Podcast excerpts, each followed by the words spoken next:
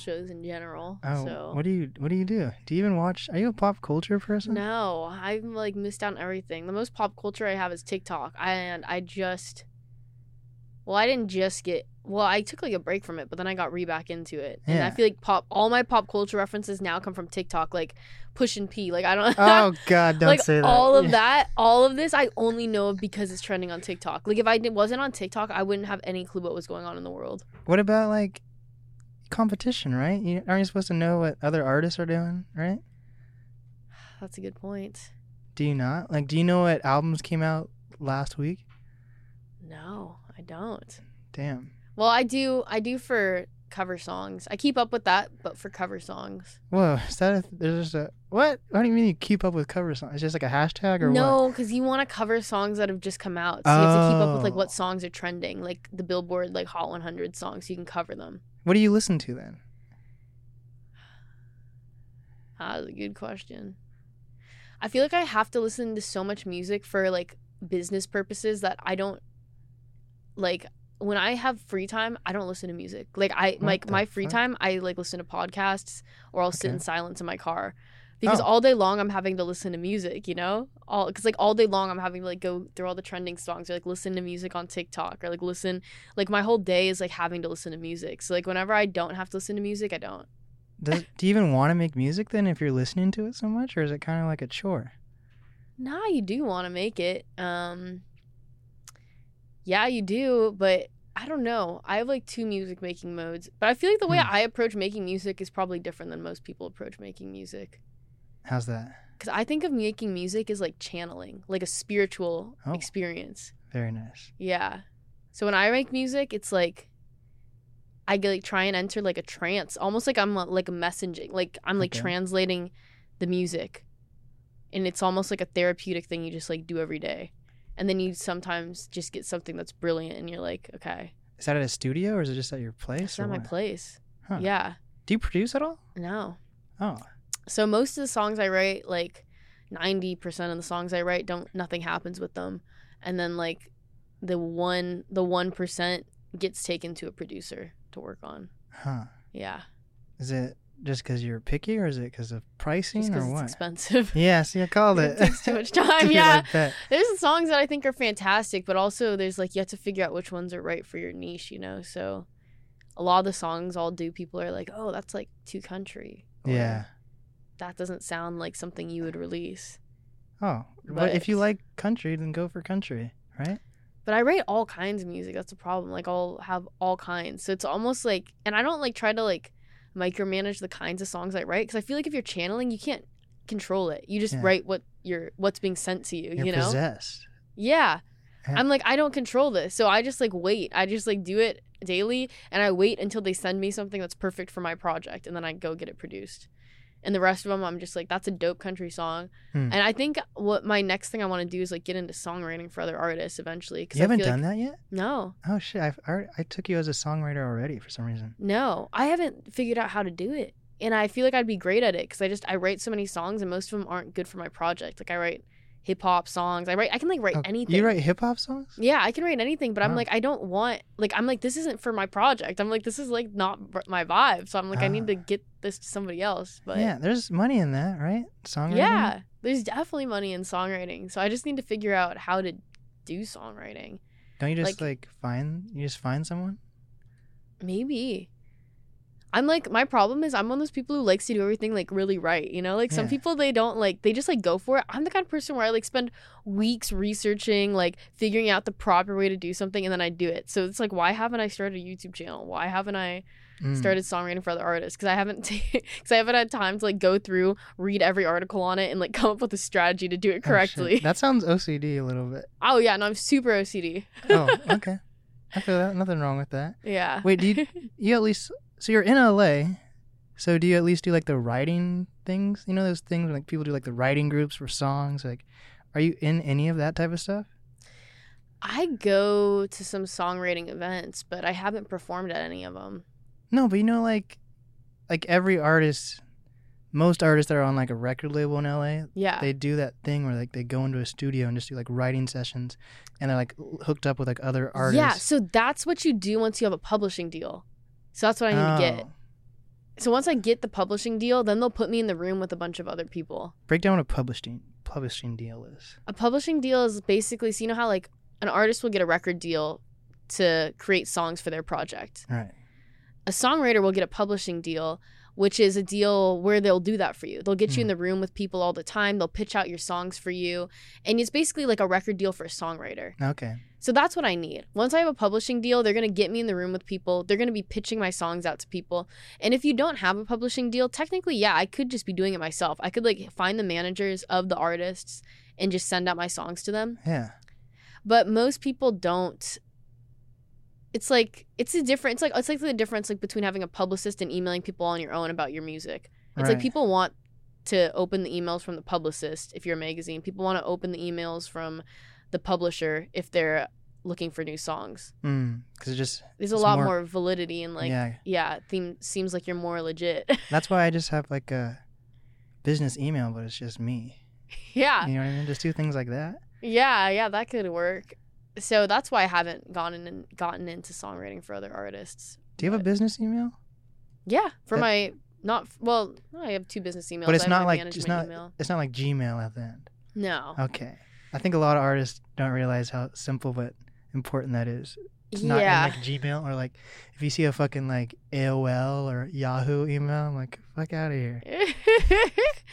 yeah, dude, that's important too. I'd say I think I think just having like any layer between you the artist and the outside makes you seem a lot more legitimate. Even if it's fake. That's why that's how I got into PR because I was originally sending all of my PR emails from my email, like me as the Mm. artist. hmm And I was like, and I had done all this research to figure out exactly like what my press release should look like, what the email should look like. So I knew the emails I was sending were good emails. Yeah. And I was like, why am I getting no responses? Like this is all like I'm doing everything right. And then I realized it's because I didn't have a PR agency. So I just created one to send my own emails. And it worked better? and it worked a thousand times better. My first release, I got it in Ear Milk, I got it in all these magazines, and it was like right off the bat, and I was like, that's insane.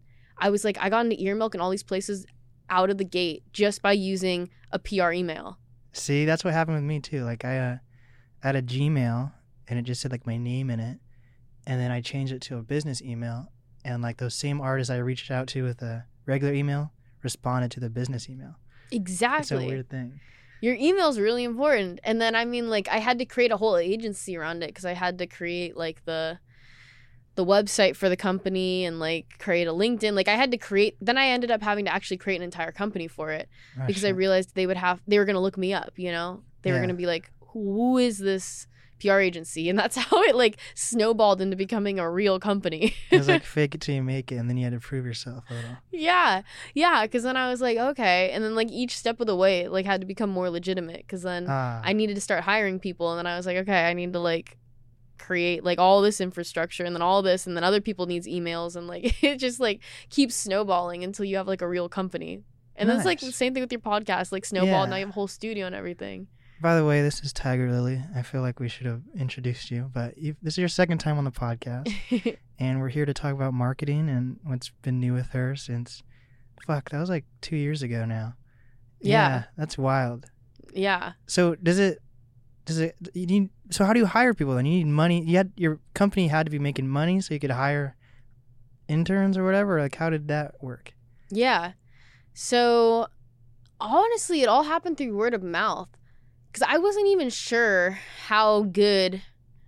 Like when I first took on my first clients, I wasn't even sure like, am I any good at this? So I basically just gave my friends like really cheap rates, and I was Right. like, I've done this for myself, but like honestly, I don't know if this is gonna work for you. You know, Yeah. like like I think because they because my friends started reaching out to me and they were like, "You're getting all this press as an artist. Like, can you like help me out?" And I was like, "I can help you out, but like I don't know if this is gonna work for Mm. you."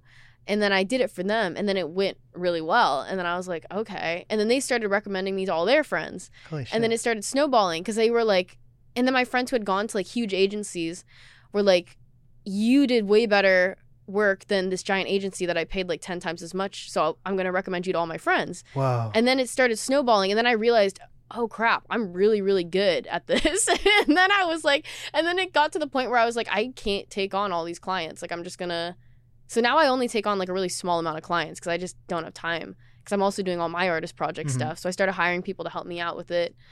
But that's basically how it worked. I got really good at it because I wanted to do it really well for myself. And then Yeah. I realized I'm actually really good at this for other people. Is it personalized? like, is each way you go about marketing someone different, or Yeah. okay? And I think that's part of why I've been good at it is because a lot of big agencies, what they'll do is they just kind of have like a roster. Yeah. And like at the worst, I mean, there's a lot of different kinds of PR agencies. Like I'd say some good ones, what they do is they have a giant media list and they just Mhm. blast their email list and see who responds. Yeah. And then other agencies, the worst, worst ones, they have like contacts where they just have a rate. So they'll be like, okay, for 80 Mhm. bucks, I can get you in ear milk or whatever. For, and I mean, the rates are usually thousands of dollars. They're like, we'll get you in Forbes for like $10,000. Is that sketchy though, or is that still legitimate? I mean, I think it's sketchy. Is it legitimate? I mean, basically, they have a relationship with a writer there, and the writer's giving them a rate, so they are going to get in the publication. Ah. so like, but it's like a gatekeeping type. Wait, so do you think? So you're reaching out to the agency, and you have to pay them, but then they pay the writer as well. Do you think, or do you think they're the ones that's just pocketing all the money and just being like, "Ha, we know this person, and we're just gonna charge you." Here's what I think is happening, and I don't do this, so I don't know. Yeah. What I imagine they're doing is, for example, if the writer at Forbes is giving you a rate and saying like, "I'll write this piece for one thousand, they charge the artist five thousand, pocket four thousand, and now Uh, and I don't. I mean, I'm making all this, these numbers up because I have no idea what these other agencies are doing.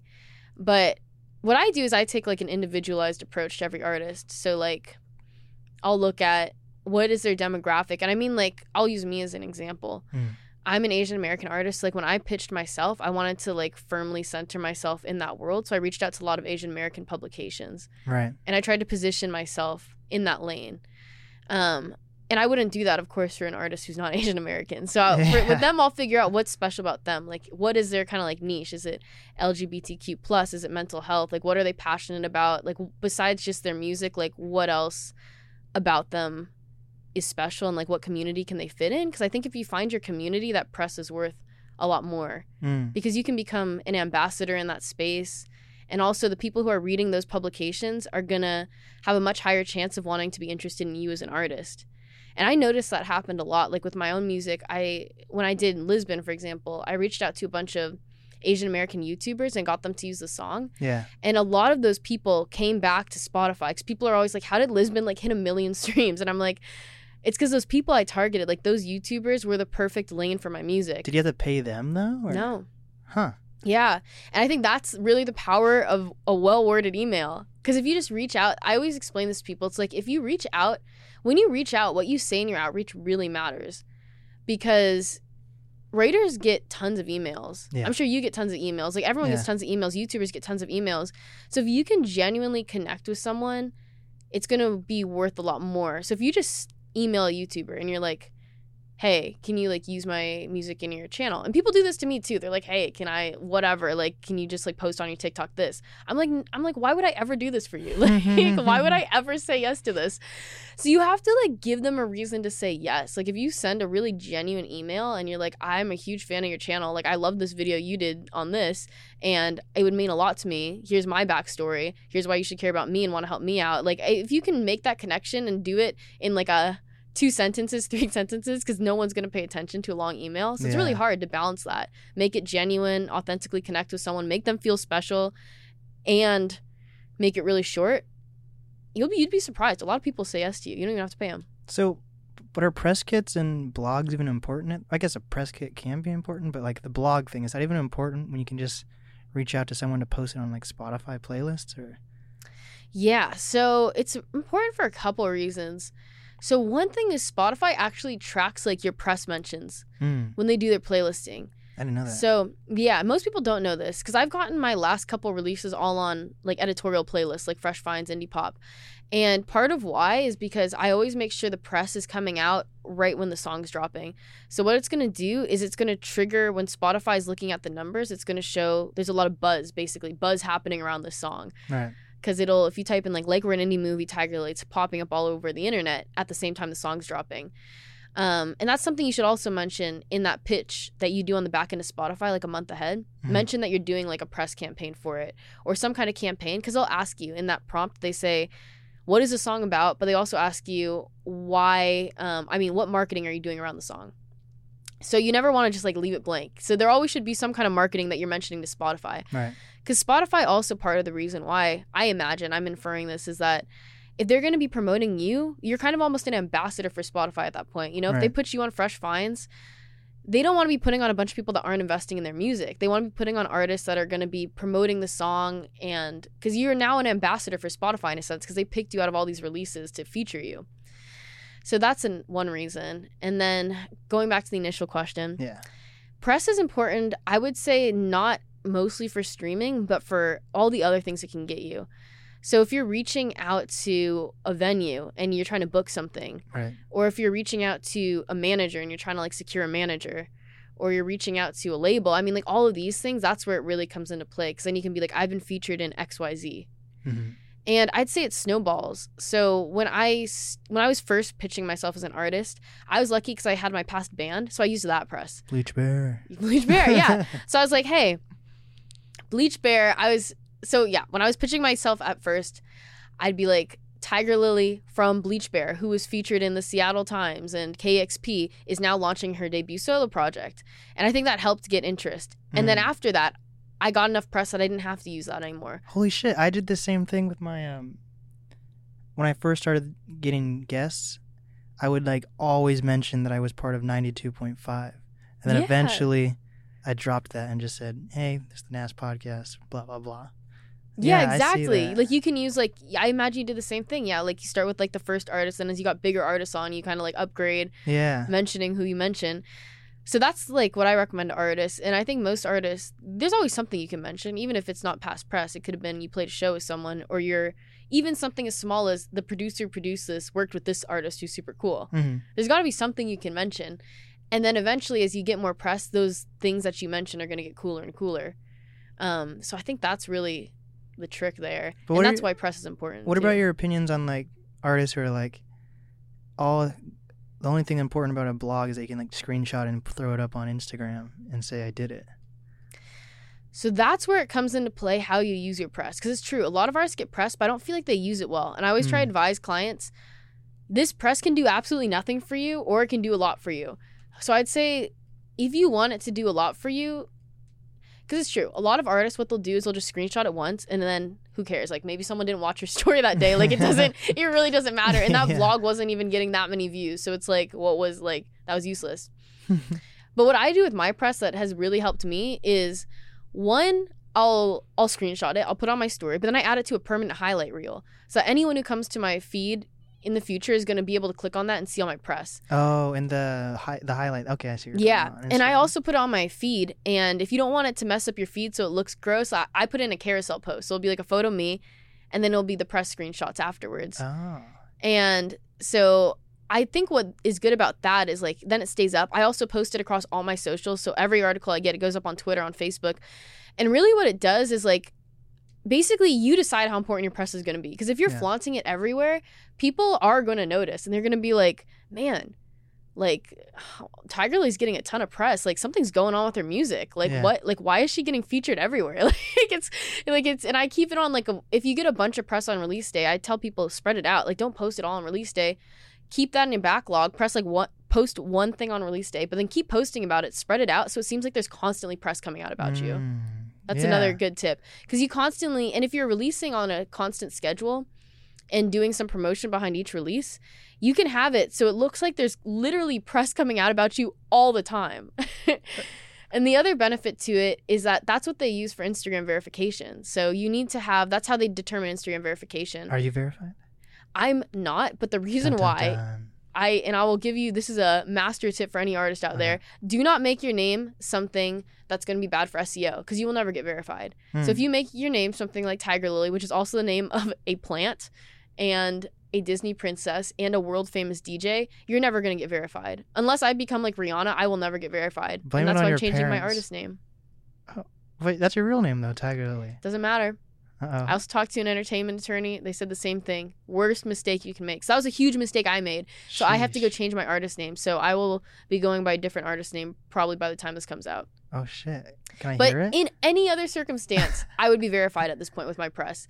But for most artists, you just need to get get 20 articles about you Oh wow. and have them um but they can't just be trash um and the other thing is instagram facebook with the verification team it now is pretty on to fake press so there's a couple websites that you can just pay to get on Mhm. and they're not going to respect those so you have to get on legitimate press websites the legitimate way yeah. if you want to get verified and you need about 20 of those and they have to be recent so you can't spread it out if you had like one from five years ago that's not going to count you need to get recent press and when you type in your name It has to pop up. it has to pop up. So that's why your name better not be Tiger Lily. It has to be something like Blake Nass. That's a good one. Yeah. Because if you thank type in your name, I'm sure your press would come up, Yeah. not random people's press. Yeah. Huh. Yeah.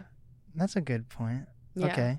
So is it important to have like multiple social medias or can you focus on Instagram but have others that you're not really using or is it important to have like solid following on all of them? I would say it's better to focus in on a few because this is also the thing I talk about. Like when I'm writing press releases, I don't link all of the artist's social media. Hmm. If you have if you have social media platforms that make you look bad, I mean, I'm not saying bad, but like if your Twitter has 100 followers and your Instagram has 20,000, we're never going to mention your Twitter. No one needs to know about Right. your Twitter. Like I don't think it's bad to have it. I think it's good to be on every platform because you never know. But the ones that you're going to push out when you're promoting yourself or pitching yourself, you should have like one or two platforms that you're really solid on. And mm-hmm. I'd say Instagram has to be one of those platforms because everyone's to look you up on Instagram regardless. So make that one of them. yeah. So like what would you say like Instagram and t- like who uses do artists use Facebook and Twitter? I know like I feel They like do. I would say though, like the two I always recommend to people if they're deciding are Instagram and TikTok, and they're very interconnected. Hmm. Tik Instagram's very hard to grow on. So my recommendation to artists is focus on your TikTok and your TikTok have it linked to your Instagram and your TikTok growth is going to feed your Instagram growth. Hmm. It'll never do it the opposite way around. Like I have a pretty decent following on Instagram and I maybe got like seven, seven of my like 20,000 followers to follow me on TikTok. Yeah. So it's a terrible it's a terrible idea to do it the other way around. And the only reason I would say to focus on a different one is if you for some reason are really good at that platform. Like maybe you just grew your Facebook back in the day or your Twitter. Maybe you're maybe you're really funny and you're great on Twitter. But otherwise or same with YouTube. YouTube can be one of those platforms if you're really good at vlogging.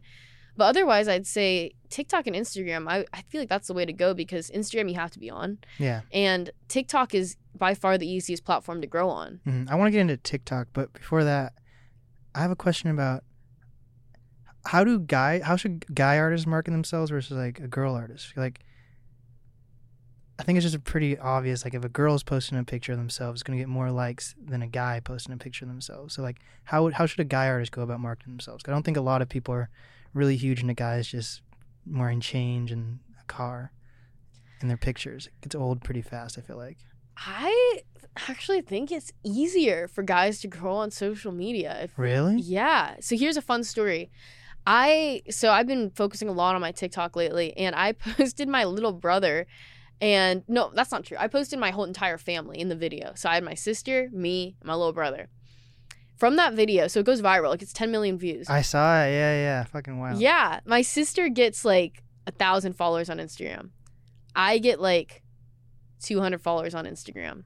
My brother gets 11,000 followers on Instagram. They they actually went to his Instagram. They page? went to this kid's Instagram, tracked him down, and followed him. 11,000 people. And uh, Huh. so I think guys can grow. But it's funny. So my brother never ever posted on Instagram prior to this event happening. oh my god. he had the same mentality. He was like, "What? No one wants to like see photos of me. Like Yeah. he was like, no one wants to see that. You'd be surprised. Like, I think it's because guys are way more outwardly like they'll go on and comment on girls' photos and be like, "Oh, you look so hot" or whatever. and girls don't really do that in the same way you'd think. Like, you don't really see that. But girls are loyal followers. Like, they will follow if they see a cute guy, they are gonna go to your Instagram and follow you. Damn. So I'd say you can do that. Honestly, I think guys can market themselves in a lot of the similar ways that girls do. I think really with marketing, it really comes down to figuring out what is your niche within your marketing. And I always tell Mm. that to every artist. It's going to be different. And I think the best way to figure out what is going to work for you is to do trial and error. And once you figure out something that works, run with it.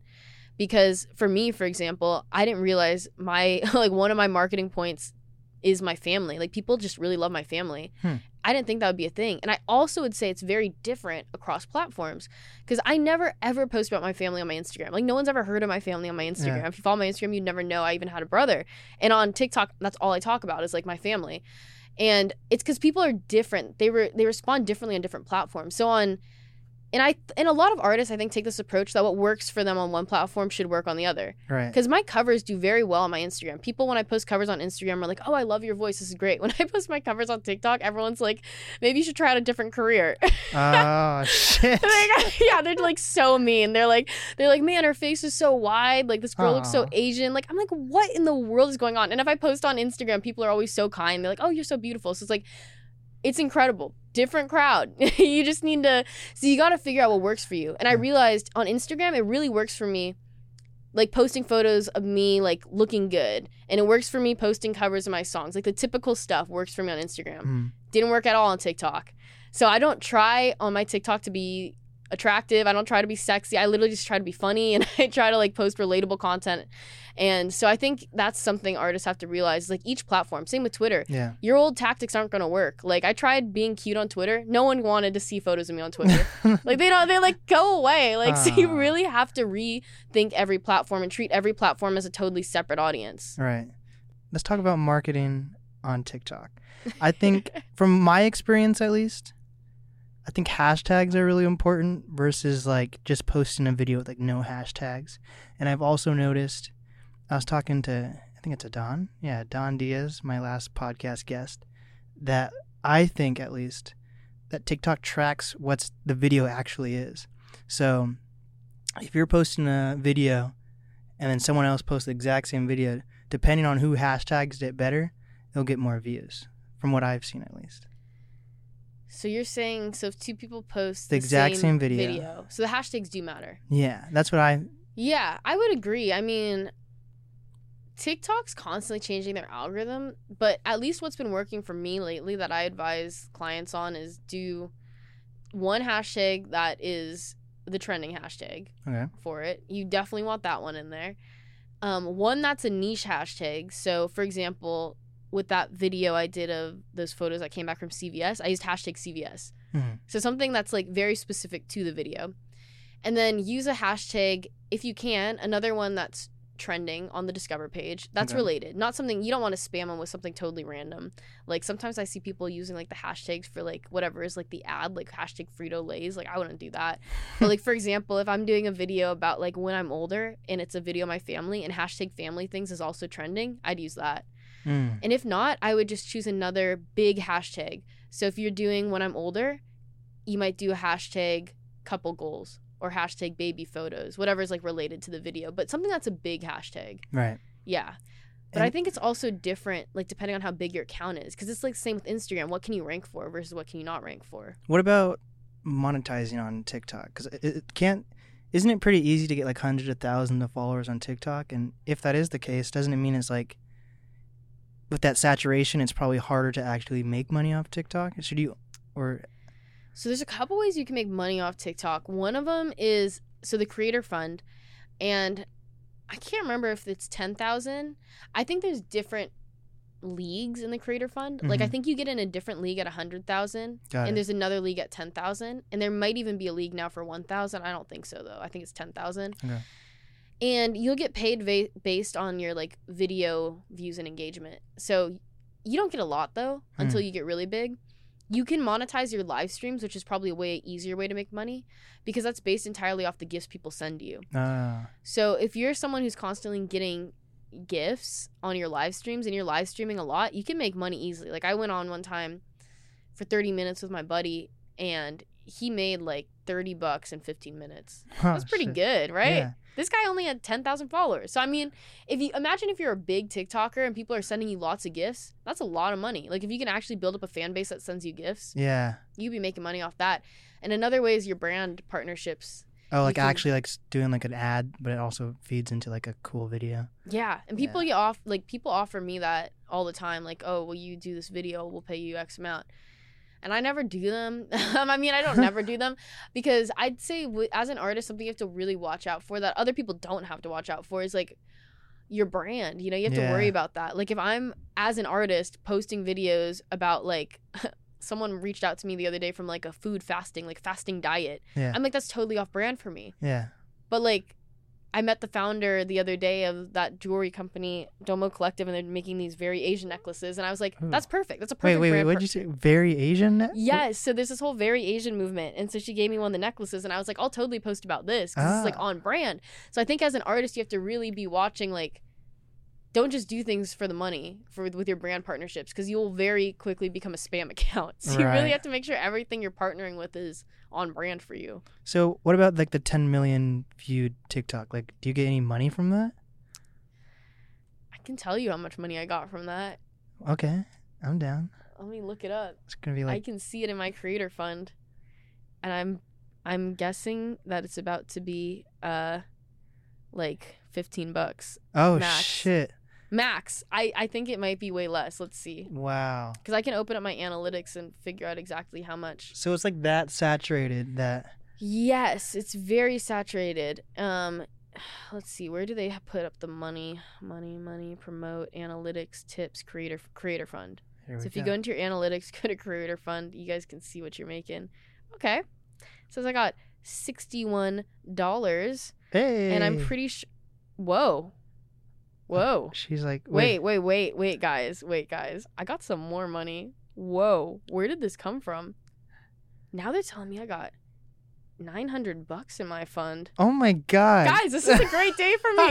this is a great day. what the hell? I literally thought I had 17 bucks in here. I like told you. I was like, I think I Oh have 17 God. bucks. What happened? Is On it from- 116 and 117, I was making a couple hundred bucks. Okay. I take back what I said, guys. You can make money on TikTok. Focus all your all- energy on TikTok. this is all money that I did. I did not have a thousand dollars in this. I that's incredible. So I've only been, so I've only been actively posting on my TikTok. So I took a long break from TikTok. I got on TikTok around the time the pandemic started. That's 2020. Yeah. Um, and then I took about a, and I did it for maybe like three months. Mhm. I three months very solidly, got my account up to like fifty thousand, and then I just quit. I Yeah. quit because people were bullying me on the internet and I didn't have thick skin, and I was really bugged that because I mean it's true on Instagram everyone's so nice, you know. Yeah. Like on Instagram, people only ever tell me like you look great. No one ever is on my Instagram being like you look like a troll. When I was on TikTok, every video I posted, it was like hundreds of people being like, "You are so fat. Your face looks like a troll. Like you're so ugly." And that's I was like just that's just a troll thing right there. Though. yeah, but I wasn't used to it because I was like, it's like it's like I don't even know how to describe it. It was like when I like left Seattle and then I moved to Spain, and all of a sudden everyone's like, "You look so Asian. Like, do you speak English?" And I was like, "Oh my god, what is going on?" Because it's like you're not used to it. Like, Damn, I'm 'cause I sorry was to like, hear Seattle's so multicultural. Like, no one ever was racist. And then when I went to Spain, people were racist. It was like it blew my mind. So it was like the same thing it, on TikTok where people like bullied me, and I was like, I've never been bullied in my life. Like, what is this? So I got Yeah. off TikTok, and then I got back on TikTok like two weeks ago, and I grew my account like fifty thousand more. And so that means all that money that I just told you about, I basically just got that money over two weeks. What the heck? being on TikTok. Damn. What the hell? I had a TikTok and I got banned, so I kind of gave up on it.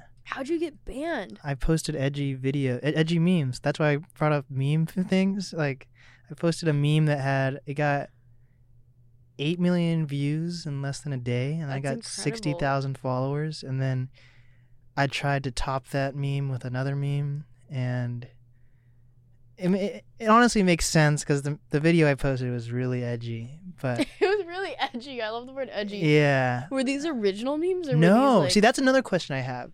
See, Yeah. like, so I posted podcast content and then like memes, and because people viewed the memes, it bled into people viewing the podcast content, so it worked out.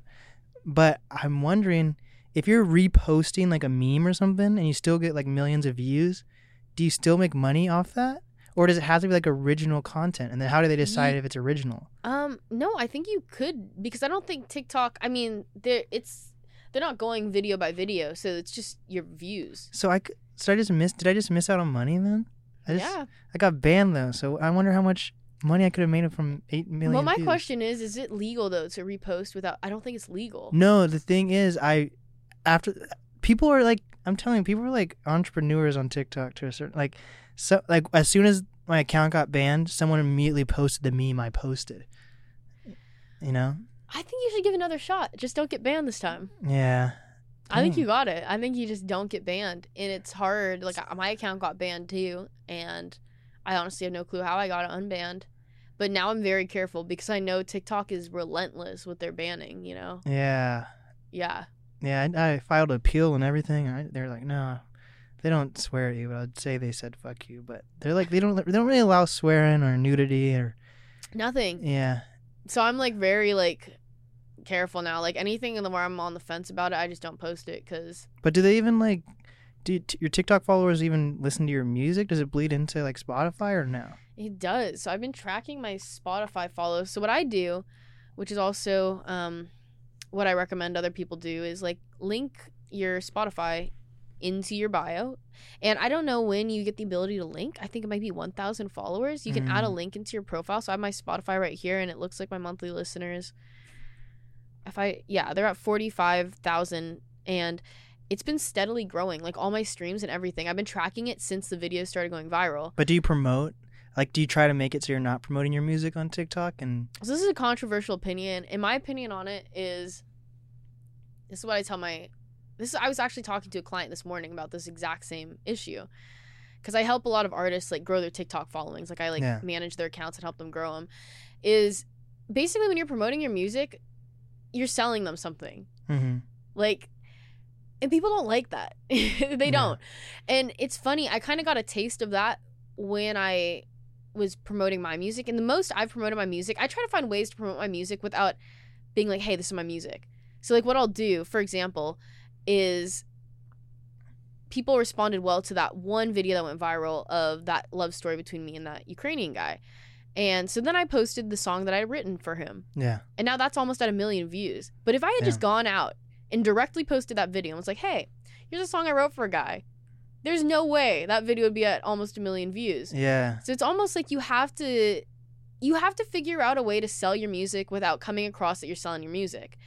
And so I recommend to people before you start selling your music, don't start selling your music out of the gate. Get people invested in you and your account because the truth is most people aren't going to follow your TikTok because they are super invested in music. They'll probably follow you on Spotify instead, or they'll follow you on Instagram. Like they're gonna follow you on a different platform. They're not Yeah. gonna follow your TikTok. They're gonna follow your TikTok only if it's delivering something that they're not getting on your other platforms. Because the truth is, if they just like their music, why wouldn't they just follow you on Spotify? right. You know? Because it's Mm. like I love MGMT, like I love Tame Impala. Do I follow these guys on TikTok? No.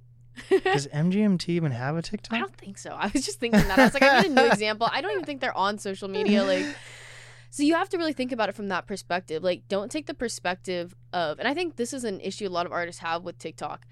They take the perspective, the artist perspective, which makes Yeah. sense. They're like, okay, I'm about to release this song. Why don't I like leak a clip of the song and like hype it up? But like, you have to think about it from the perspective of the viewers. They're on TikTok for entertaining content. So if your content is not entertaining, they're gonna skip it.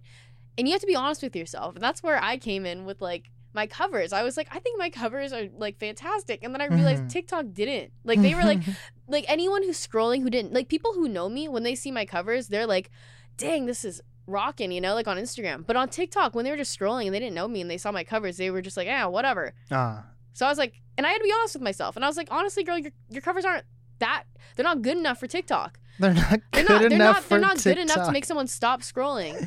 Uh, like you need to do something else. So I was like, okay. I was like, how can I make people want to listen to this cover?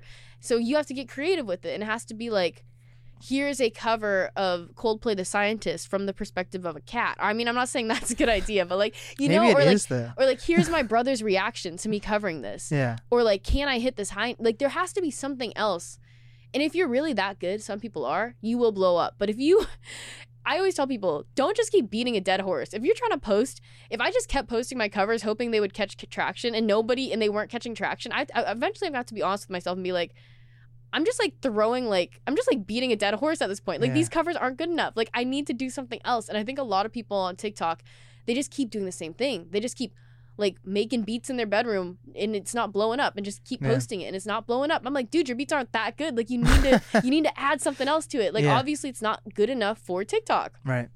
So people just have to be you got to be honest with yourself. And I think that's where it helps to have like a second opinion on your stuff yeah, or like someone who's unbiased being like that's not like that's not interesting. Like that's, That's not funny. not. And I always send my things to someone else because like I think I'm really funny, but I'll send them to like my brother and sister and be like, "Is this funny?" And they'll be like, "No, that's not funny." Like or like that's mediocre. And I'm like, okay.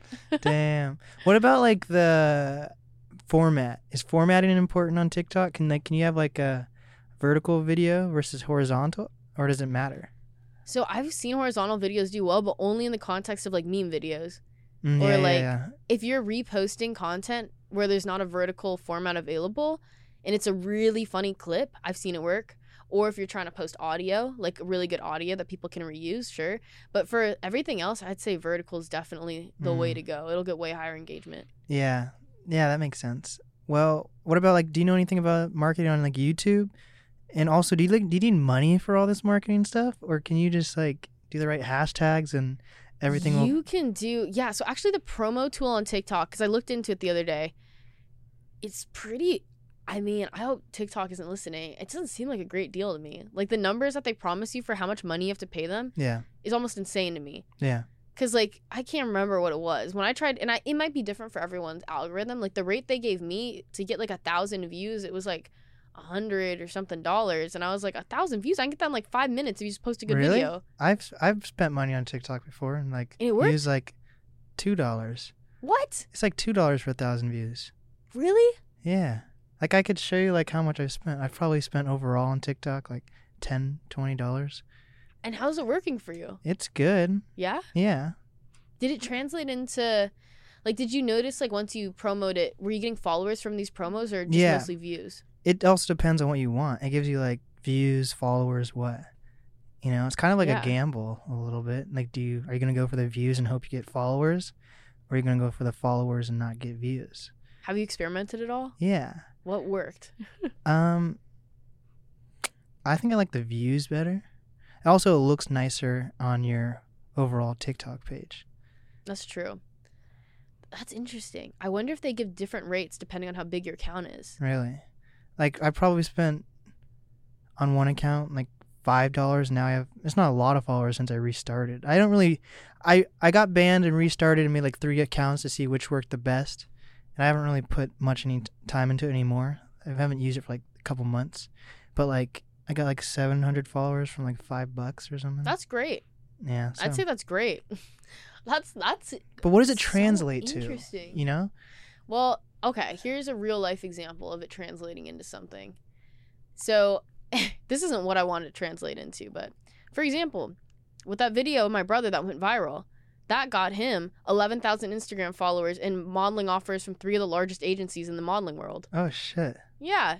So, my one TikTok video launched my brother's entire modeling career. Oh my did he take it? He's deciding who to sign with now. Oh and he has offers from literally the biggest agencies in the entire world. Wow. Having done and we're talking we're talking about a man who has no bio on his Instagram.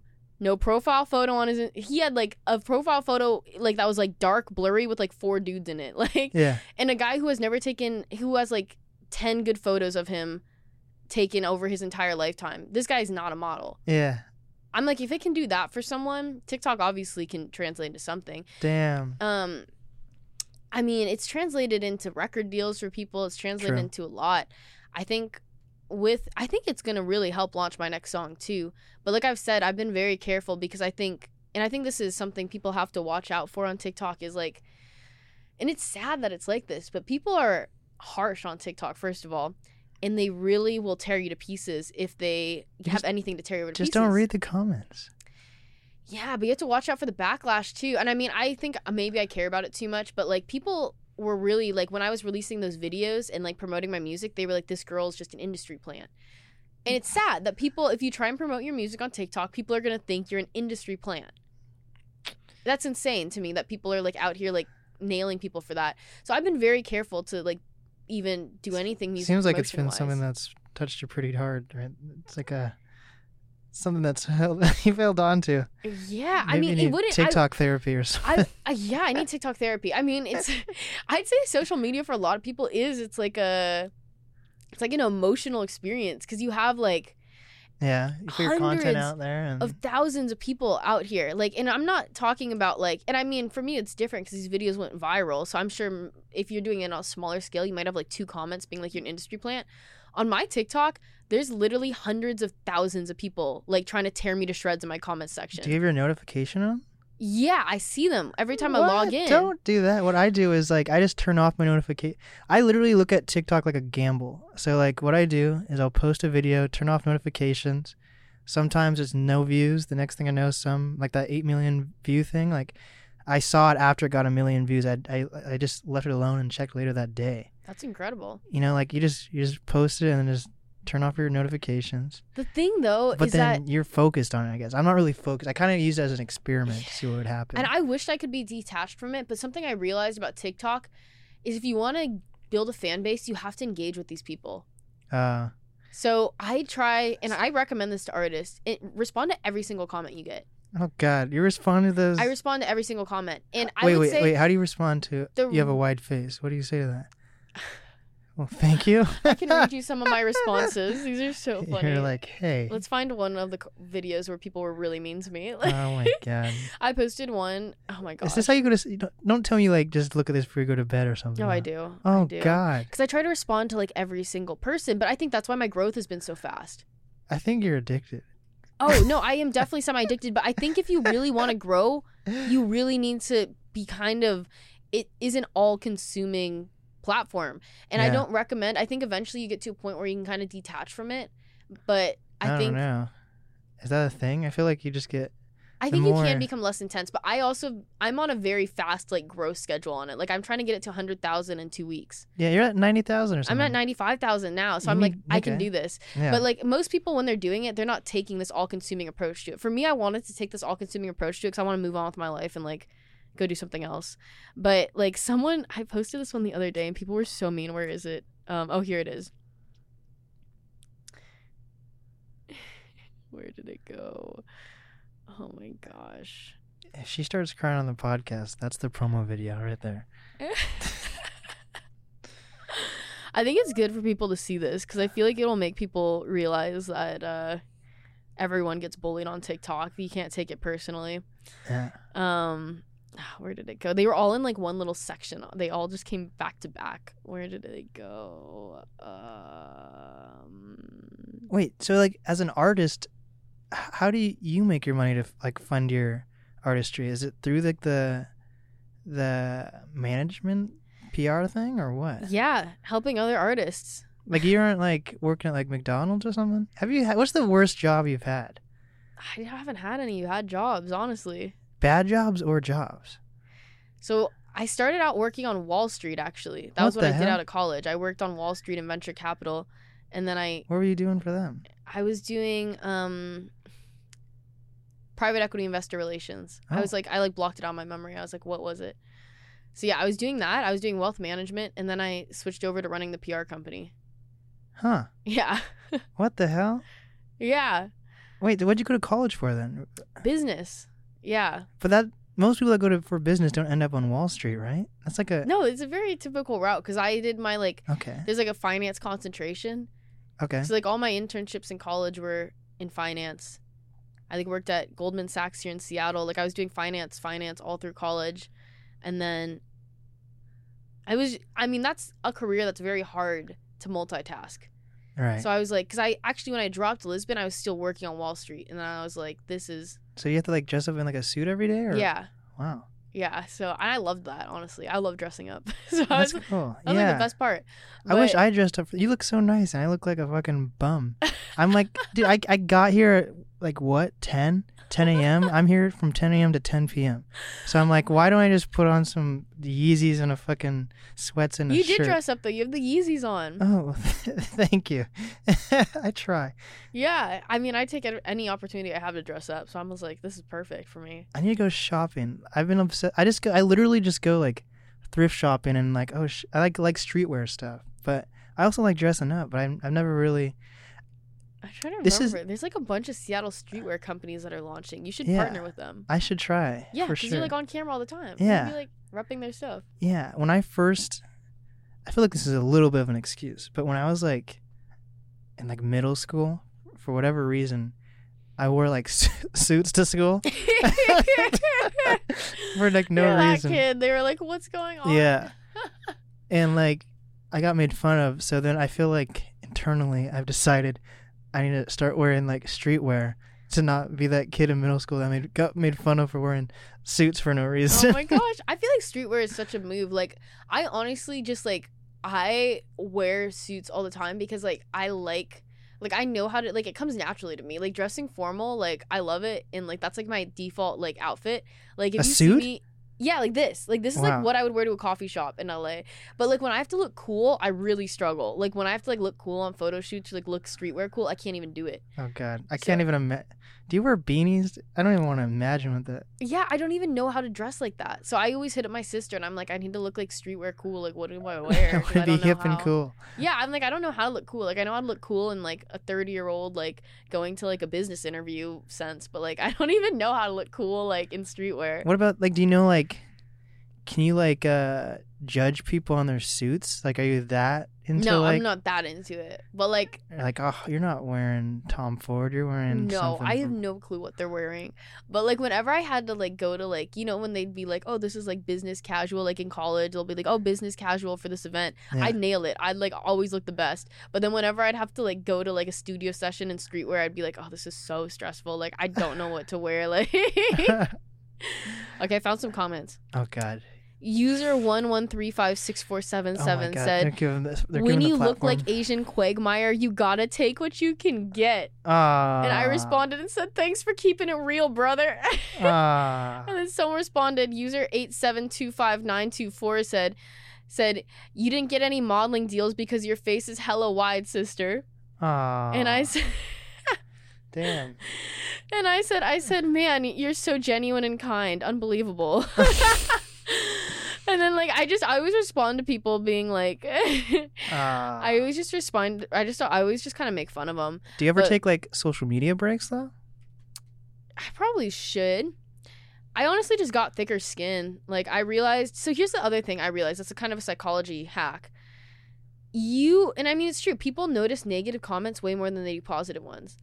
Hmm. So, because the truth of the matter is, I get hundreds of super nice comments every day on TikTok too. Like I have hundreds of people being like, "Oh, you're beautiful," all this stuff. Like super nice comments, but you don't notice them. Like those don't stick with you. You know. Right. Like you're not gonna notice if someone's like, "Oh, Blake, you look super handsome," but you're gonna notice if they're like, "Blake, you look like an like a troll that got run over by a truck," you know? Jesus. That's gonna stick you. with you. You know? I'm not saying this, but like those mean comments are the ones that stick with you. So I always tell people like you just like, just can't.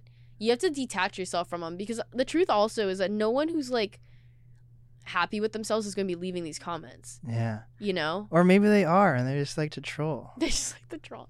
I don't know. I don't know what's wrong with them, but oh, I have a feeling people only leave comments when they're jealous of something that you're doing right, or they're just genuinely mean people.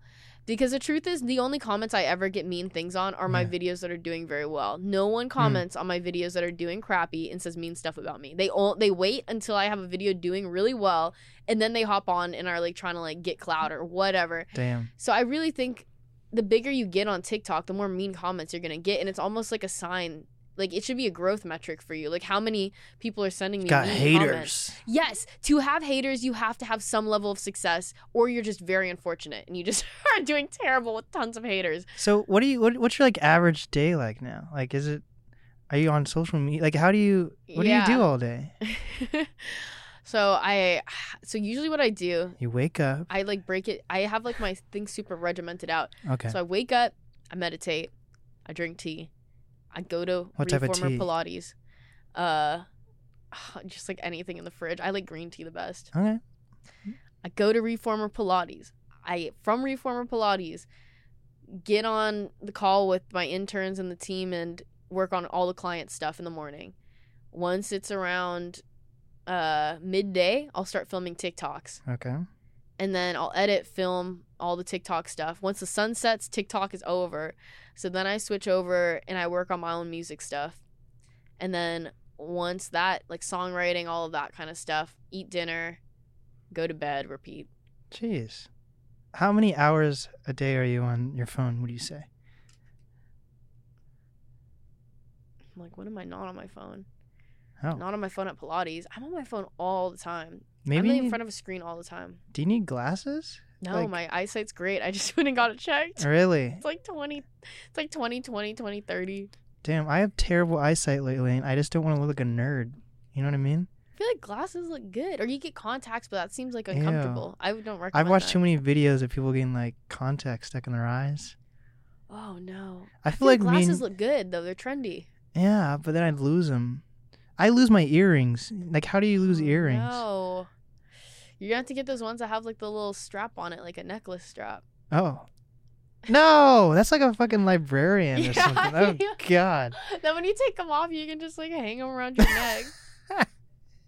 Yeah, that's that's what I'm gonna do. So, do, do you like LA then? Like, do you do you connect with other influencers in LA? Like, I when I went to LA, I went on like Venice Beach, and there's this bunch of fucking like influencers in nature, fucking taking videos, and it's like wildness. Are you like that at all, or You know, the influencers found me, I'd say. Like, it was funny. The first day I arrived in LA, this super famous YouTuber hit me up and was like, Can I put you in my YouTube video? Oh. And I was like, What in the world? Um, and I've accidentally run into a lot of influencers actually in LA. And then I tried to get more intentional about trying to get. I'm gonna try and get more intentional about it. Cause so far I've just kind of like let influencers accidentally like find. I just accidentally find them in life. Cause I feel like living in LA, you'll just find them. You know, like when you go to parties, like there's bound to be some huge influencer at the party. But do you go to parties a lot? I was going to a lot of parties, and I had to tone it down because I was like, I need to get real stuff done. I need to get on TikTok. Yeah. I was like, I don't want to meet you influencers at the party. I want to become the influencer and then go to the party. But I think that, yeah, I think that's an, that is like the biggest lesson I've learned from LA. Like if you go to LA, like you can't get caught up in who you know because you'll get this false sense of security. You know, like you'll be partying with all these huge people, but at some point you have to tell yourself, do I want to be friends with all the huge people or do I want to be the huge person? Yeah, and it's like that was a wake up call for me because I was like, I'm out at these parties meeting all these giant producers, these giant artists, and I was like, I don't want to just keep meeting y'all. I want to like go home, stay home. Like I don't want to be at the party. Like I want to go home, do all this for myself, and then meet you guys when I'm big yeah. because then there's more leverage I can have. Like we can collab or something instead of me just like getting your Instagram, praying you follow me back. Like you know. right. So that's like a big wake up call for LA because most people they start meeting them, they get content, and they're like, "Oh, I'm friends with Drake. Like, why? Like, why? I don't need to work on my artist project. I'm already partying with Drake, you know." Yeah. But it's like, no, like go home and become Drake, like, go- and then come back to the party and collab with Drake. But um, yeah, no, I realized. So I was doing, and I mean, I still do typical PR for artists, but I've been trying to shift over more into that influencer space because I just realized how. And by that I mean helping artists grow their TikTok, helping them grow their fan base on social media because I started realizing that is I'd say I mean they're just different investments. They're good for different purposes. But the kind of exponential growth you can see if you can get your social media right is pretty incredible. hmm And I think PR is something artists should invest in for the reasons I mentioned. Like it's good to get you to that next level. Like whatever your goal is. Like for me right now, for example, my goal is I want to get my Instagram verification and I want to get um and I want to get into like record deals and publishing deals. Yeah. And I'm like, okay, I need this press because I need it for my Instagram verification with my with my new name. I need I need press under this new name to get that and I need press that when I pitch myself out to labels, I can be like, I've been featured in XYZ. So that's good for press. But that TikTok, the reason I'm investing in TikTok as an artist is because I know that that's going to bring so many opportunities. And I already see it even in my two weeks on there. Like I'm getting brand deals, people reaching out to me. I helped launch my brother's modeling career. Like I'm getting all these this traction around that new song. People are really excited about that new song, and so that's Yeah. going to be the next one I drop. Um, and I think, yeah, TikTok, what you can do with it is going to be a lot. If you do it right, I think it's a lot more game changing, I'd say, than PR. But PR is just a good staple to have for all the things you're trying to pitch yourself out to. What about YouTube? Are you on YouTube at all? Like, do you have any advice for that? I need to get on YouTube. I haven't got on YouTube. You probably know way more about YouTube than me. Mm. And the reason why I haven't got on got on it yet is because I know it's going to be a time commitment to do it well, right? Like Yeah. you have to that video editing takes some time. yeah. And it's not like TikTok where you're just uploading 15 second videos. Like if you're going to do a cover on YouTube, you better record your whole cover. Yeah. So that's one reason. I know it's going to be time consuming and I'm not sure how easy it is to grow on it. And maybe you know better than me I don't. I was under the impression it's kind of hard to grow on YouTube now, but maybe I'm wrong. It's pretty hard. Um, but like it's all these uh, like platforms are kind of similar at this point, especially with TikTok. Like TikTok's like made it so like Instagram has to have TikTok now. Mm. Fucking Netflix has TikTok. YouTube has TikTok now. They're all different names at this point. It's like Reels or whatever. But like YouTube has Reels, which is kind of wild. But like I'll see people who like did I say sue? I'll see people that they'll just post. It's also my. I don't want people to look. My YouTube feed is like funny as fuck. Like for me at least, like my sense of humor. Yeah. So the things I see on my YouTube feed is completely different than anyone else's. But like I'll see videos that are like 30 seconds long, and they'll get like millions of plays, and then they'll get tons of subscribers from that.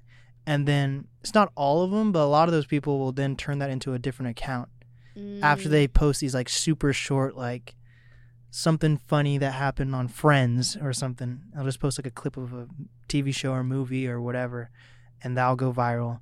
They'll get at least like ten thousand followers, and then they turn it into something else. Or I found this I found That's this smart. reviewer guy. Fuck, I forget his name. I found this reviewer guy that reviews albums in 30 seconds. They're called like album Oh reviews in 30 seconds or less. And it'll be like it'll be like uh and he drops a video like almost every day. It was like Adele came out with an album. He's like Adele's album is I don't know, he'll just say something silly like a masterpiece or something. And that'll be it. And then it gets like tons gets of views. views? Yeah. I need to show you it afterwards. Funny. Yeah, I feel like with YouTube and see, I'm curious how fast it would be would be to grow. Because for me, I always think like how what's the amount of effort I have to put in versus like the amount of growth I'm gonna get. Yeah. so But I'm curious because I I do want. I always thought to myself like I've been thinking this to myself for like ten years. If I started posting my covers on YouTube, maybe they'd do well. But then money, I But- think money. I think money works better on YouTube versus like for monetization. like yeah. marketing wise. Mhm. Like marketing. Well, also the weird thing about monetization on YouTube is you don't get to choose your ads. So like everyone's like, oh, I want to be, I want to get these a thousand followers so I can start monetizing. But then YouTube just throws it up whatever ads they want. But with that, once you get a thousand followers, you get like a. It's um similar to Patreon. I think it's. There's a YouTube subscriber thing, and then there's another YouTube thing. I forget what it's called. It's like you know what Patreon is. Yeah. So it's like Patreon for YouTube. So you can switch. Bet- it's between follow. No, yeah, it's like there's a followers tab and a subscribers tab, and then for like subscribers tab, I could be completely mixing it up. But one of those tabs, Is paid? yeah, if you get a thousand followers, and then people can start paying to see extra videos of you, and that's what a lot of people Oh. use. So why would people even have a Patreon? it's just another thing. Like it's like any other platforms that doing is doing the same thing. Mm. Like Hmm. OnlyFans and Patreon are actually the same thing. Like this is a hot think I need topic, but Patreon. OnlyFans OnlyFans is literally it wasn't meant for like everything it is for now. It was basically the first thing. I, I don't know if Patreon came first or OnlyFans came first, but they're supposed to be in competition, so people can use OnlyFans to post fucking like cooking videos and shit like that. But then like the porn market got involved, you know, so it changed. That's but so like the, it's, it's just like how there's multiple versions of TikTok. there's multiple versions of different ways to have like patrons, and YouTube has one of those ways. So what do you think I should make? Should I make a Patreon or an OnlyFans? um, I wonder if I could trick people into subscribing to my OnlyFans, thinking it's like, yeah, and then they log in, it's just cover songs. you could do that, man. That'd be so funny because I'm pretty sure if I put an OnlyFans link into my Instagram, people would definitely be like, "Oh," Well, like, and then they'd be like, "Oh, what?" when they subscribe. how many? Wait, how many? Like, do you know how many like followers you have? They're like genuine like followers that follow on everything. Like, you have how many followers do you have on YouTube? I mean, Instagram. I have twenty six thousand, I think, on Instagram and ninety five thousand on TikTok, and I don't know how many of those cross over. Like, couldn't you make like a Patreon or something and at, at least grab like a thousand from both those platforms together, and then you could like, then you then you're making money off like a thousand people. If you have twenty That'd be great. thousand and then ninety five thousand, there has to be at least a tiny ass percentage that's That's willing true. to use that to follow you on another platform. That's true. I wonder. I always wonder what I'd put on my Patreon that people would want to see, but I guess that's a whole nother. Well, that's that's when you actually connect. Like people use their Patreon. It's a it's a wall, But once people pay for it, you're you actively have to like connect with your fans. Like people do like like a a Zoom meeting with all their fans once a month or something like that. Mm. Also, here's a extra podcast episode. If you become a patron, like a patron for over two months, you get a sticker. Just Mm. anything to actually connect on your fans on another level. Cool. You know, that but- could be cool. yeah, things to look into. I definitely need to get into Patreon. That's the thing. It's like incredible how many marketing platforms there are Yeah, as an artist. they all take a little bit of money. The only way Yeah.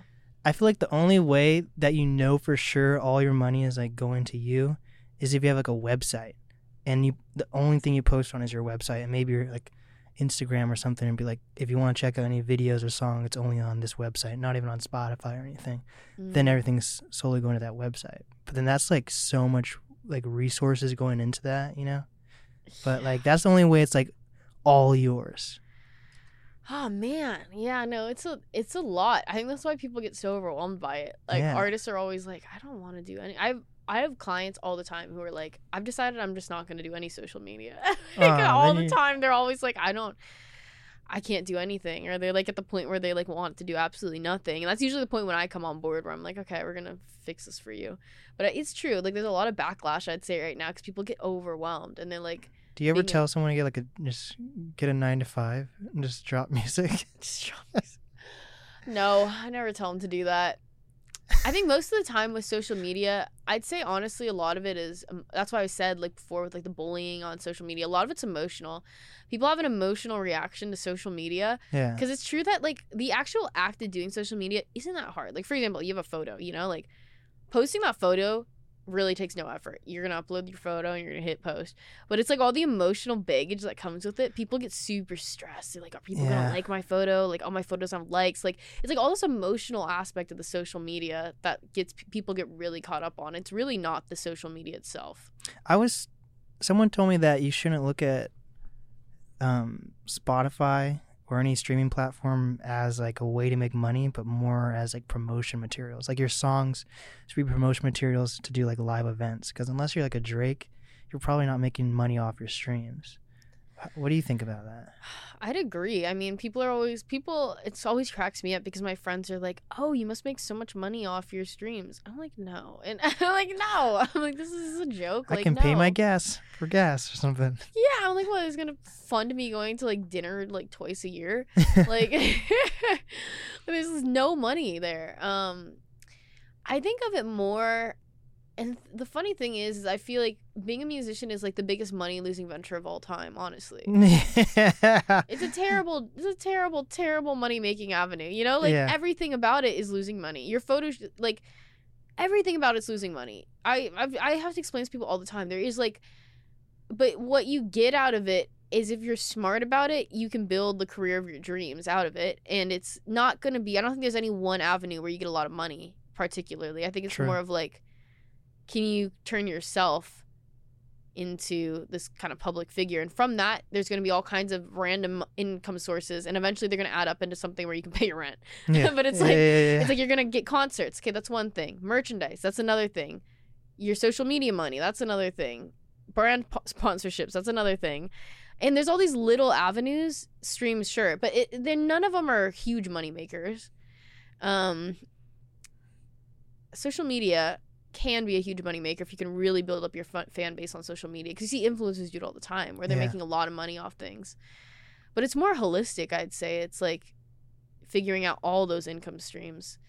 Hmm. and the truth is that it takes a lot of time. It takes a lot of time to build all these up.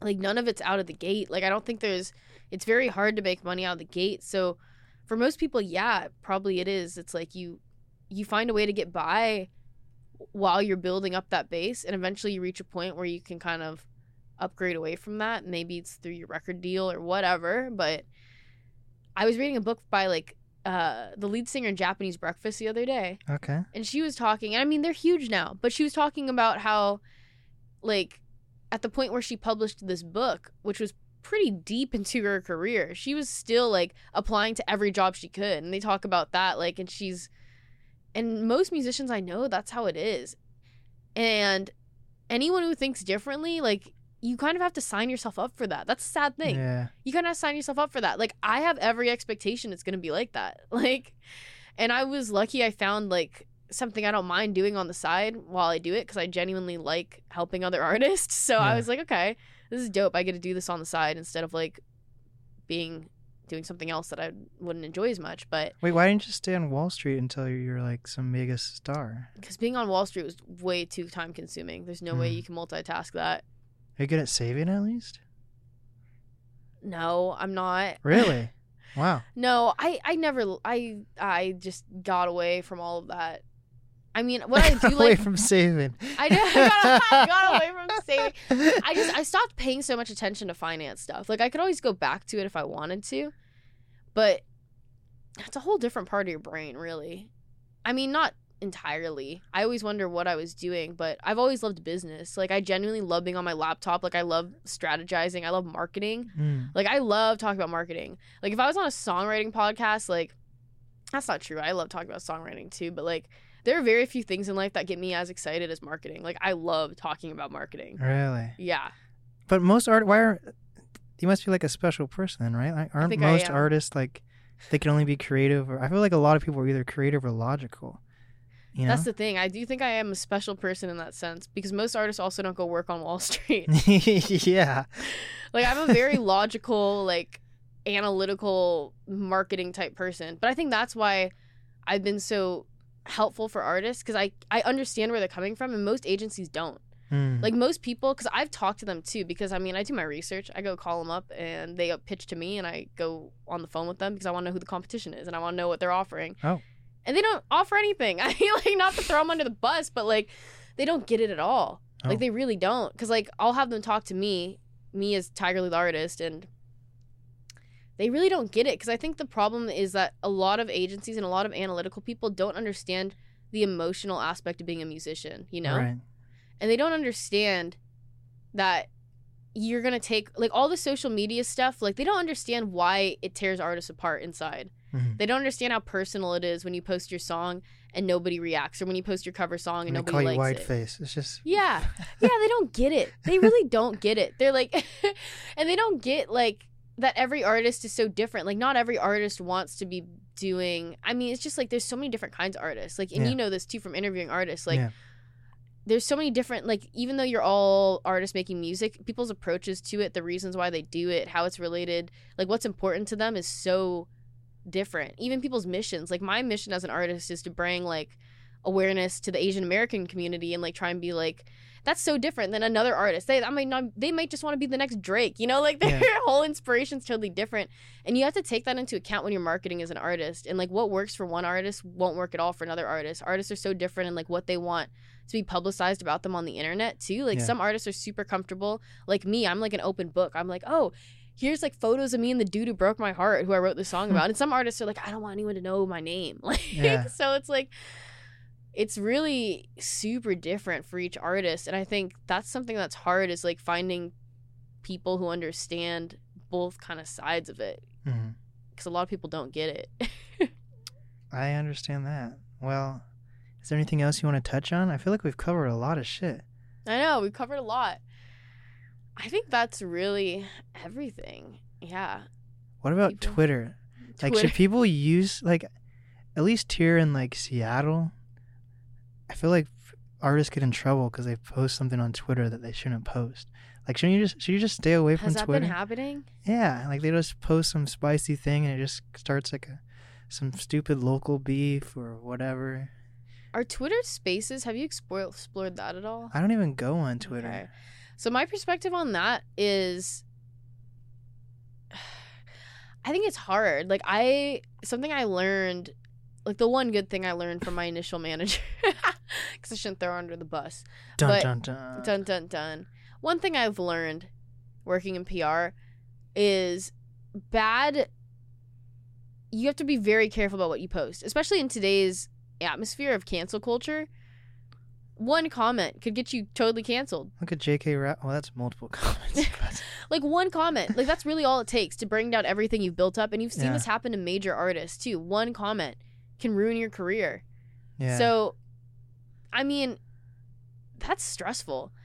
so that's why I'd say like if you're on the fence about anything, don't do it. I think the kind of danger with Twitter is Twitter's a platform built around comments that could get your career canceled. yeah, yeah. like it's like a platform designed for that. Like that's what the algorithm's looking for. It's looking for provocative things. yeah. Like no one's retweeting like beautiful day out. Like you know, like no one's retweeting like loving messages to the universe. So it's like people are retweeting controversial topics. So I think Twitter's kind of dangerous in that regard. I mean, I that's why I don't really use it because I was like, if I'm gonna use it as an artist, the only things I'd be tweeting about would be things that aren't gonna get me canceled, Yeah. and those don't perform that well. Yeah. So I'd say I'd say my advice on Twitter would be if you're gonna use Twitter, like just don't comment. anything. It's not worth it, honestly. It's just not, worth, it. it. It's not worth it. Trying to explain why you made this because you thought it was funny is so hard. Like that's gonna be so hard. Holy shit. And it's gonna have like a cascading effect, like brand partnerships. Like that's a huge red flag. They don't want anything controversial. Anyone you associate with, like there's gonna be all these people who are gonna be like, "Oh, I can't work with you, man," or "You can't perform here because you said that." So Do you think about that when you take on clients then? Like if they're controversial or not? Or- Well, oftentimes what I have to do is dig them out of a hole. Oh. So they'll hire me and be like, "I said this. How do we fix this?" or they'll be like, "Here's a yeah." They'll come to me with issues where they're like, "I'm about to do this, but they don't know about this," and I'll be like, "Okay, this is what we need to do, like to like get." all of this hidden off the internet and like bury this and like this is what you're gonna say in your interview to unbury yourself because you have to be really careful people can take things out of context too like you just have to it's better just not to be risky. It's like TikTok. If you're on the fence about it, just don't. Mm. Just don't. If you're on the fe- if you have to ask someone, is this okay? I just don't do it. Very. And is it outsourcing important, or should people like? Do you know how to like build a website and all that, or did you outsource? Like, should artists be? I feel like some good things about keeping it inside is like you're saving money, but maybe outsourcing can be the move also. Yeah. I think my perspective on that, because I'm someone who likes to do everything myself, like I'm like like the ultimate like yeah, just I'll just do it. and then but I think there's some things that really you should outsource. And I think it's the things you really can't do well that are matter. So like for example, if your website looks bad, you should probably outsource that because people are gonna see that, you know. Yeah. um if you really struggle like if you've been trying to grow your tiktok and it's not working for you you should probably outsource that um you should probably outsource if you're not a good producer outsource that and it things you can do well keep it in house like for me for example like i do my own all my own marketing stuff i don't outsource any of my marketing but i'm really bad at production so i outsource all my production yeah. like I am terrible producing.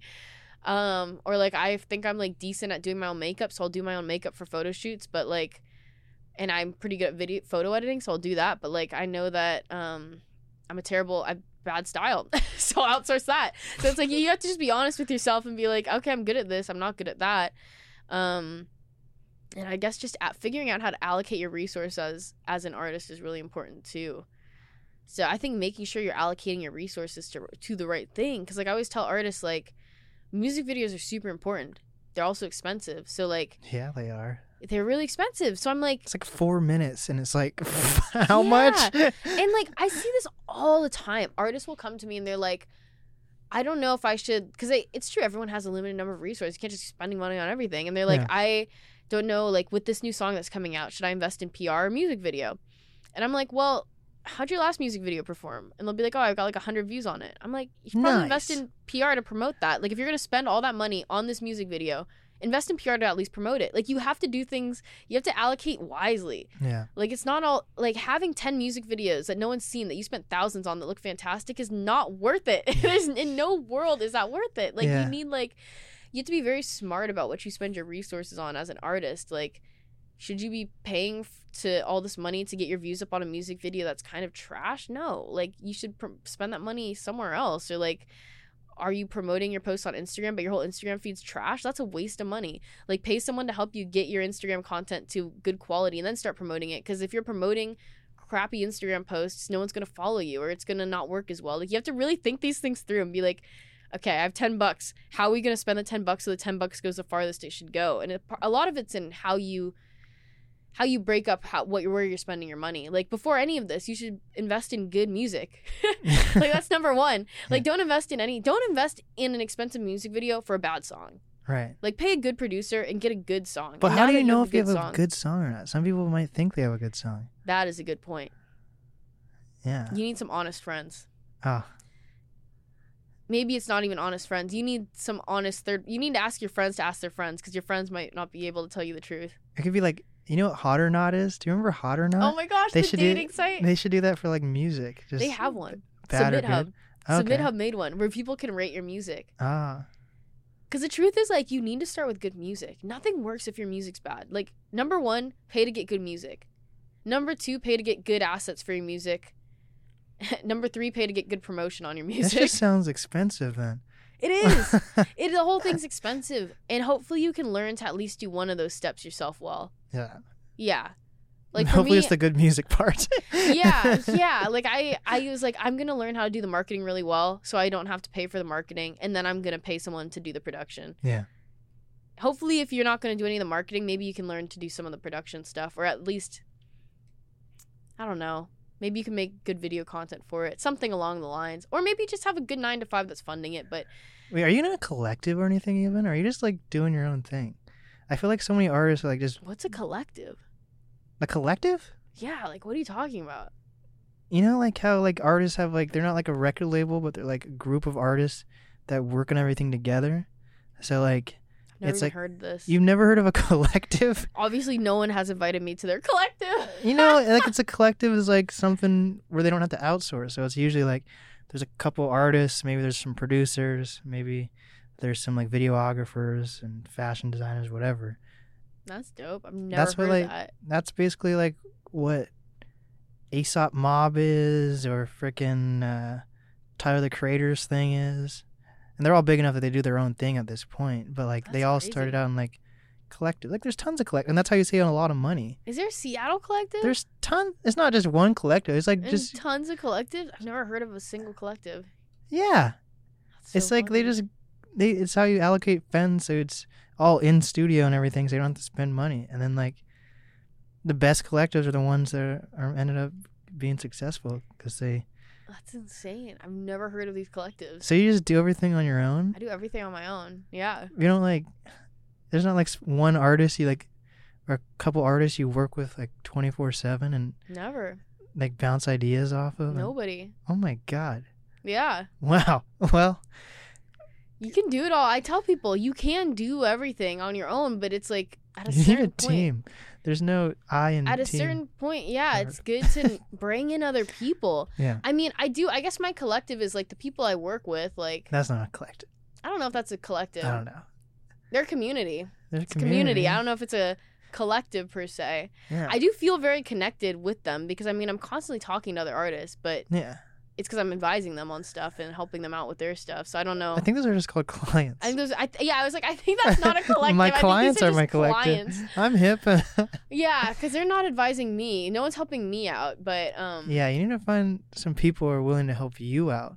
who are helping me out. I've been pretty good at doing it on my own, but I mean that's where, that's where eventually you get to a point where you start Dude, wondering. every artist that's successful has some crazy team behind them. That's what I keep thinking. But it's been interesting. I haven't had people, and I always find that interesting to me. Is like people haven't reached out to me. Maybe they think you already have it all figured out.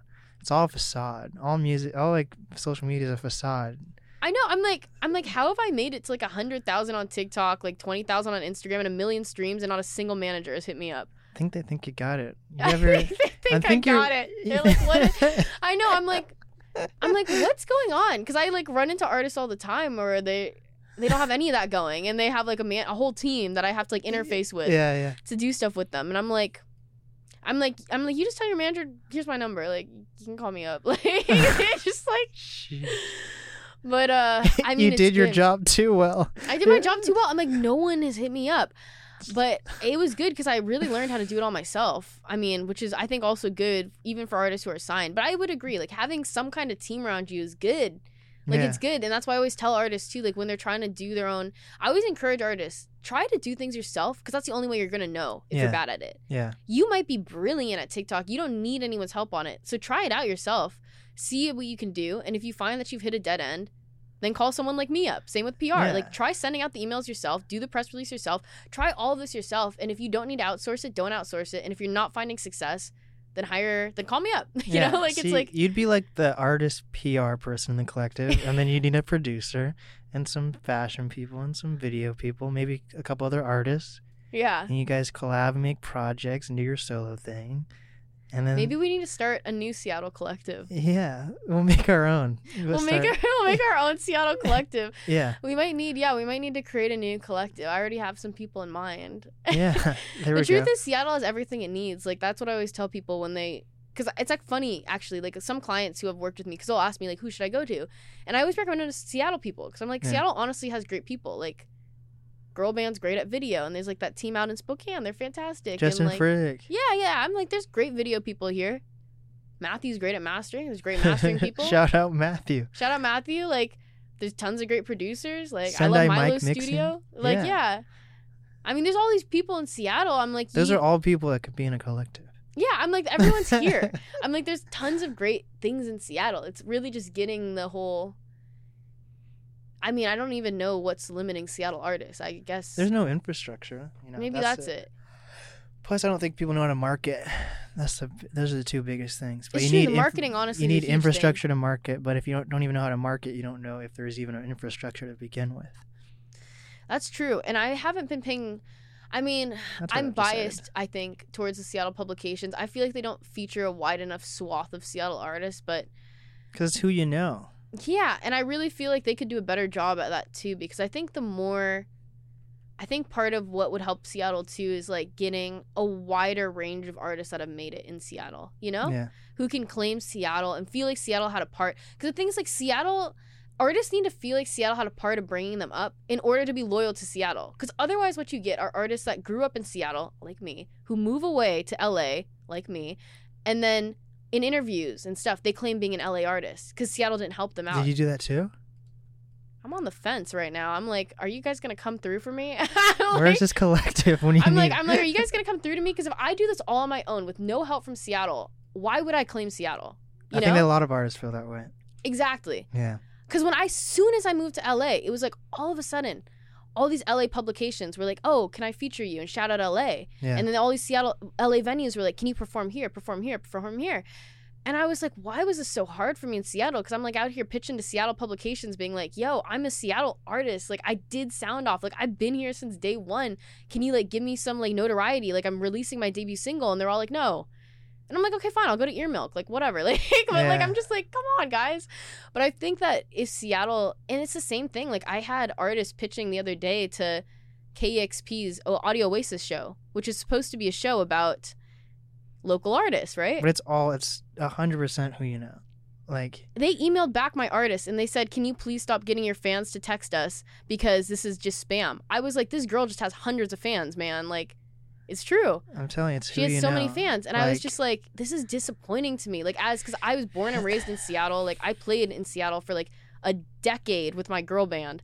So like, I am a Seattle artist to my core, but I'm just like. This needs to change. And now that I work in marketing, I understand it. You know, like I, it, it honestly bugs me because now that I work in marketing, I'm like, I'm pitching to these Seattle publications and I'm like, how can I be getting artists in giant magazines internationally and no one in Seattle wants to support local Seattle artists? because there's not enough money in it. They think so. They're trying to be safe. Yeah, I'm like, come on. Like, just like, I feel like there needs to be more of a, they need to open up the community. So it's not just like we're going to only shout out these three artists that everyone already knows made it, you know? Like, everyone's heard of, I'm not going to name them, but like, we know who they are. Like, we all know about these people. You need to start promoting a wider range of artists because those artists made it and they left, and there's new artists here trying to make it. So give them some attention. Yeah. give them some love like they're out here on in your on your home ground like battling it out trying to make a name for seattle if you guys don't give them any love they're gonna leave A lot of people feel that way. yeah Yeah. yeah It's a so i'll be the first one to say it there we go. It's a it's a thing, you know. yeah and i don't i think and i mean seattle is great in so many ways and like i'm super excited about like that new show which i'm not gonna announce that they're creating that i came up here for like i think that's gonna be fantastic Oh, I thought it came up just for me. Your podcast is fantastic. Like there are tons of people in Seattle doing great things, like making space for Seattle artists. So I think it's really just continuing to do that, and hopefully like other places like do that too. You know, because I think it really is like a group effort. It's true. Like this collective mentality. And I don't know if they're still doing all the programming that they used to, but like there was a lot of arts programming when I was coming up as a kid that was super great for artists, like sound off and stuff. Yeah. I So don't I know if they're doing that lately because of COVID. Maybe they are. Yeah. I don't know. I haven't heard anything about it. And like it. I have a lot of suggestions for them on that, but I won't get into that. But like Give them a call. give them a call. I do think that like Wait, do you have like a phone call voice? Like, are you do you get like all proper proper or anything? Or like no, I just have this voice. really? I have a proper name. My PR name is Elle Cooley. That's not proper. That's my that's my PR name. Elle Cooley, like like you're my- cool. Well, that's my real last name.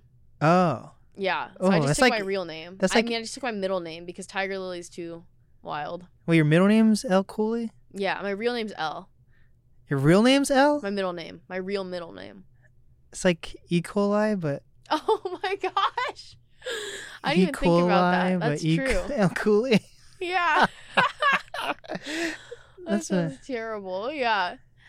But it's true there are a lot of people out here in Seattle, but I think it's just a matter of like I don't even know what it is, but all I know is that I feel like it's been dying down. And I don't know if that's just in my head. Nah, it's the pandemic and just so many things. It's kind of kind of just fucked over here, and you kind of just have to accept it and either work your own way up or can't really count on people here. You know, that's why I don't have a co-host. You don't see any co-hosts here. You can't count on anyone, but you can. You can make a collective, but like you gotta have your own vision Cause It's true. that's that's what you're doing. You're kind of doing it the right way. It kind of sucks you're alone, but Yeah, I think what I that's mean? like kind of how it works. I think it's the same thing in dating. It's like if no one's if no one's interested in you, just keep doing what you're doing. Like don't Yeah. stop. Don't like wait for them. Just keep going. And eventually they're going to come around. Drake will come to you eventually. Eventually Drake's going to come around. It's like the same thing. Like people yeah. It's like you spend all you like if you're single, you have two options. You can either sit there swiping or you can go to the gym. Go to the gym. Like, like just like don't like don't sit there swiping waiting for someone to come to you. You'll like get like go, you'll get like carpal tunnel or something from that. Yeah. It's the same thing with your music. Like don't just sit there pitch like don't just sit there pitching all day like if you no one's responding. Go work on your music and then Yeah. go back to it, you know? Like Yeah, it's always it's just like you gotta keep no matter what like you gotta keep just working on it. And like that's why i don't get discouraged like and this is also the reason why i never tell people go get a nine to five. It's like if your music sucks right now go work on it and make it better. Like it's not that you have to give up music. You can just make it better. If your social media sucks you don't know how to lead your social media. You just gotta work on it. Yeah, like everything in life you, you can work on it yeah. that's how I even feel about the TikTokers who say I have a round face. I'm like, I can work on this. Like, Whoa, I'm like, whoa. you can. I'm like, you can work on Hey, anything. You're great just the way you are. Don't, Yeah, I'm like I'm like everything every every mean comment that comes your way, like you can work on it or you can ignore it. you One hold that two. to heart so deeply. I can tell. You- gotta just gotta just let it go. you gotta focus on it. And you do you have like a mantra? I feel like you're a mantra person. I feel like. You, My mantra is rest in the flow. Oh, whatever. What is what the what does that mean? Rest in the flow. Rest in the flow is that you have to you got to do everything, but you also have to rest in this flow. Like if Mm. you I take this approach with music too. It's like you can do everything you can do, but eventually you have to rest in the flow and let the river take you where you're supposed to go. Yeah, I just saw this really messed up video though, so I don't know how I feel about rivers. Oh, there was like this What was it? there's like this like thing in Russia where like you like jump in a river to get like baptized, and it Is was this guy like gonna drown? this like there's like this like the river's completely frozen over, and it's like all snowed over, but they made this like ice hole, and this like mom jumped in to get baptized, and she floated away, and they haven't found her body. In Russia? Yeah, Wait, I'm so confused. Why did they make the ice hole? It's for her baptism? yeah. And like, there's a whole video. The video is crazy. Wait, so oh, this you is should watch the horrifying. video. Wait, but why did she jump in knowing there's an undercurrent? Or she had they no they, idea? they they didn't know that they had done it right under undercurrent. That's the thing. And they had this like huge investigation, and they still haven't found the body. It was a big thing. So was it all ice? So she just gets swept under and it's yeah, all ice over yeah. I there. can't even see it. It's like it's like ice with snow on top, so you can't even see. Like, and, and it's they did it at night too. It was the stupidest. Who was filming this? I think like the kids or something. Like the kid, they were like kids. It was a sad video. Who did this? Is this the family who filmed it? Yeah, And it was just her family doing it? Like the there were like I think there was like an audience because there was a baptism. It wasn't like some random like jump in a lake. Why would they ever do this? This doesn't even make any Yeah, sense. Why would anyone think this was a good idea? It was a only in Russia type thing. Yeah. That is dark. Yeah. That's really dark.